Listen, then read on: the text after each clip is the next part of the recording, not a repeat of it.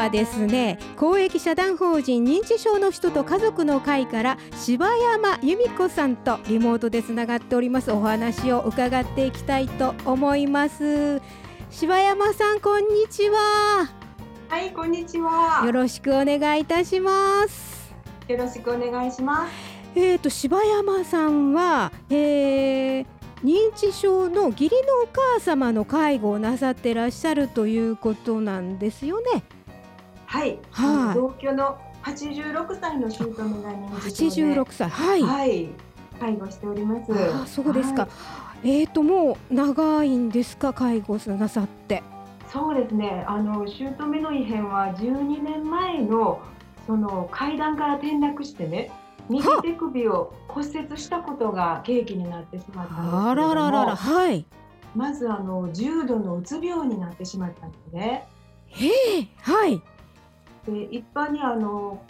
老人性のうつ病っていうのはその無気力になる人が多いと聞いてるんですけれども、うんうん、姑の場合は強い不安からパニック症状が起こって、はい、とそのうつ症状と繰り返して、それで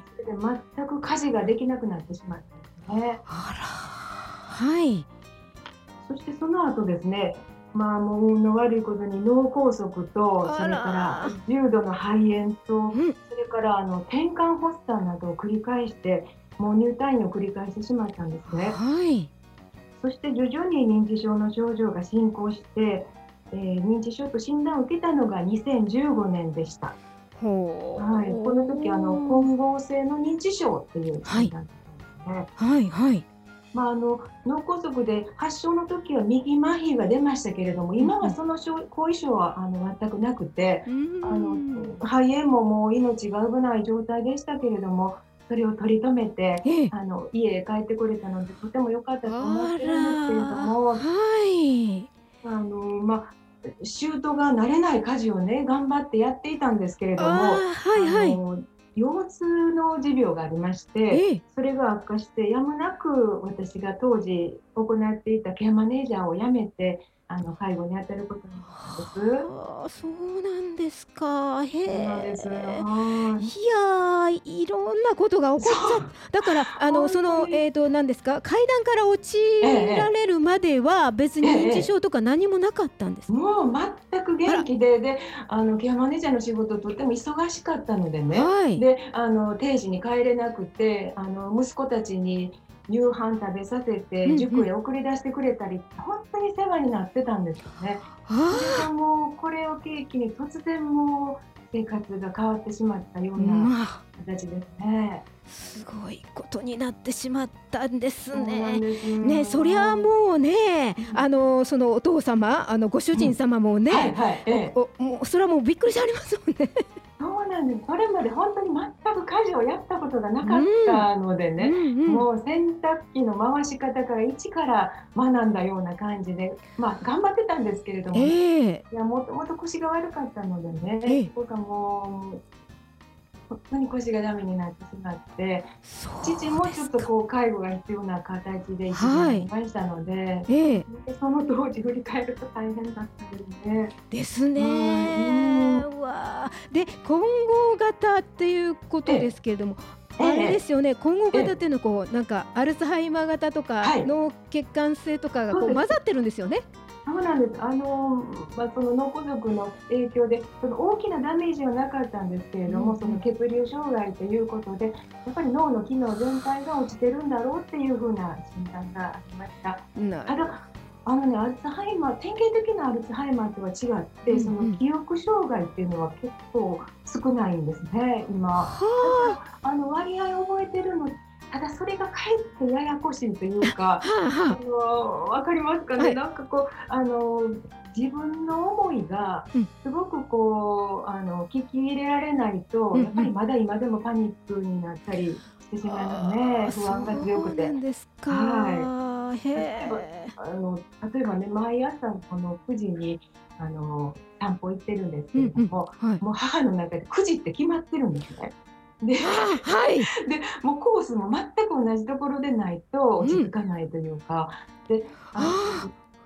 よくね時刻表通りの行動をしないと不安になる方って認知の中でいらっしゃるんですけど、はいはい、まさにそのような状態。でもね朝忙しいのでね、うん、もうちょっと待っててっていう気持ちになるんですけどね、全然聞かなくてね。やっぱりもうそわそわしてしまってそこからが引き金になっても困るのでもうできるだけ朝も時間を母とのその散歩に咲くようにしてる。ね、なるほど。いやうちの母もねあの、えそそうちはあの脳血管性だったんでで分かってることと分かってないことがあってややこしくてそれがちょっと大変なんですけどね。なんですけどね、はい、あの、デイサービスに行くのにあの、朝何時に起きてっていうのをまあ一つのルーティンみたいなもんですよね。で何時に迎えに来るからみたいな、そうするとねあのそんなにねあのあの柴山さんのとこほどのあれではないんですがいや、もう時間がないとか言ってすごい焦る、いや大丈夫、待ってくれはるからって言うんだけどもうだめなんですよね。そうわかります、うん、であの訪問看護週2回来ていただいてるんですけれどもね、えー、あの訪問看護って前の方の体調とかそれから交通事情とかで遅れることがあるじゃないですか。うん全然それが待てなくてもうそろそろ行ってもう何度も何度もトイレに行ったりねそれで待って。で怒り出してしまうまでにやっぱりちょっとこうなだめないといけないのが難しいところ、そうですね、もうほっとけませんしねそれでね。もう好きにしとは言えないので。そうなんです。ただねあの中途はねそこがねなんかこうまだしっかりと理解できてないようで母をね叱ってしまうんですよ。であのもうの前さっき言ったやろとかね、うんうん、からもうもうとってもそこがねあの分かってなく何度もは父にはねその認知症の方への対応の仕方を話はするんですけれどもね、えーそれはねなかなかもう年齢的にも、うんうん、もうあの87歳ですけれども父もだからそこがもう学ぶっていうのはちょっともう難しいかもしれないですね。そうですね。もうあの、うん、もう受け入れられない感じになってますね。そうです、ね、もう自分の,、の奥様がそういうになったこと自体も受け入れられてないでしょうし、はい、おそらくおそらくそうですね。ねだからもうわざと困らせてるみたいに思ってしまうのでああそうかその辺が長年連れ添ってきた夫婦ならではっていうのもあるんですよね。えー、でももうそこはやっぱりちょっとこう落ち着いてって思うんですけれどもあの、私がね父をその介護の担い手というふうに期待してしまうと。うまくいかなかったんですよ。なるほどなるほど今は少し気持ちを振り返って、うん、あの父もやっぱりこういたわるべき対象なんだと思って、あの父と母と2人をこう見守っていくっていう気持ちになったらちょっとねすごい、まあ、本当の最近なんですけれどもねこれに気づいたのが、うんうん、そうするとかえってこううまく見回ってるなっていうようなすごい。いやすごくないです。もう全然すごいですよ。そこ出来の悪い嫁なんですよ。いやいやそこまで？こうなんていうんですか寛容になれる？うん、いやいやいやいやいや。その辺ねあその辺やっぱりあれですか？ケアマネージャーさんをしてらっしゃったっていうのはなんかありますか、あのー、いやもうそうなんですよ。やっぱりあの認知症になる前に認知症というものをよく学んできたことっていうのは、うん、やっぱり役に立ちましたね。まずその対応する心構えというか気持ちをその理解できるっていう。ことが役に立つちゃんとねあの勉強なさったから、えー、そういうふうにも考えられるわけですよね。はい、役に立ついやなんかね私、うんあのプロフィールいただいた時、はい、歯科衛生士さんやってあったんですか？そうなんです。もともとは歯科衛生士であのただあのクリニックの勤務と並行してその在宅へのその訪問航空ケアのお仕事をしてたんですね。はいはいはい、でそれで、まあ、あのケアマネージャーになれるということであの試験を受けてみようと、まあ、勉強のためとそれから力試しの意味で受けたら受かってしまって。うんはいあの結局、まあ、いいろいろあって歯科衛生士の方は辞めてケアマネージャーになったんですね。まあ、これはでもとってもいい経験になって、ね、現場が見れたことはいやもうはいそれってはい、もう即そのご自分の、ええ、にのご家庭で、ええ、ね生かせることになったんですね。はい、もうサービスのあのいろはは分かってましたね。ですよね。ただねでもあの実際サービス導入となった時にもう父も母もそんな人に来てもらうのは嫌だとかそれからデイサービスなんて絶対嫌だって言ってもう2人ともがこう拒否をしたのでね、うんうん、ただあの、まあ、押してもダメならやんわり行きましょうってケアマネージャーさんと相談して、ええ、であの、ね、一番最初に始めたのがその困っていたのが入浴介助だったので、はい、お風呂のあの介助ということで看護師さん来てくれるよっていうことでねあの看護師さんから始まったんですね。あそうなんですかあのやっぱり高齢者の方ってお医者様とか看護師さんって弱いじゃないですか。はい、はい、あの信頼感あるでしょ？そうです。あの白いの着てはったらね、先生先生言うてね。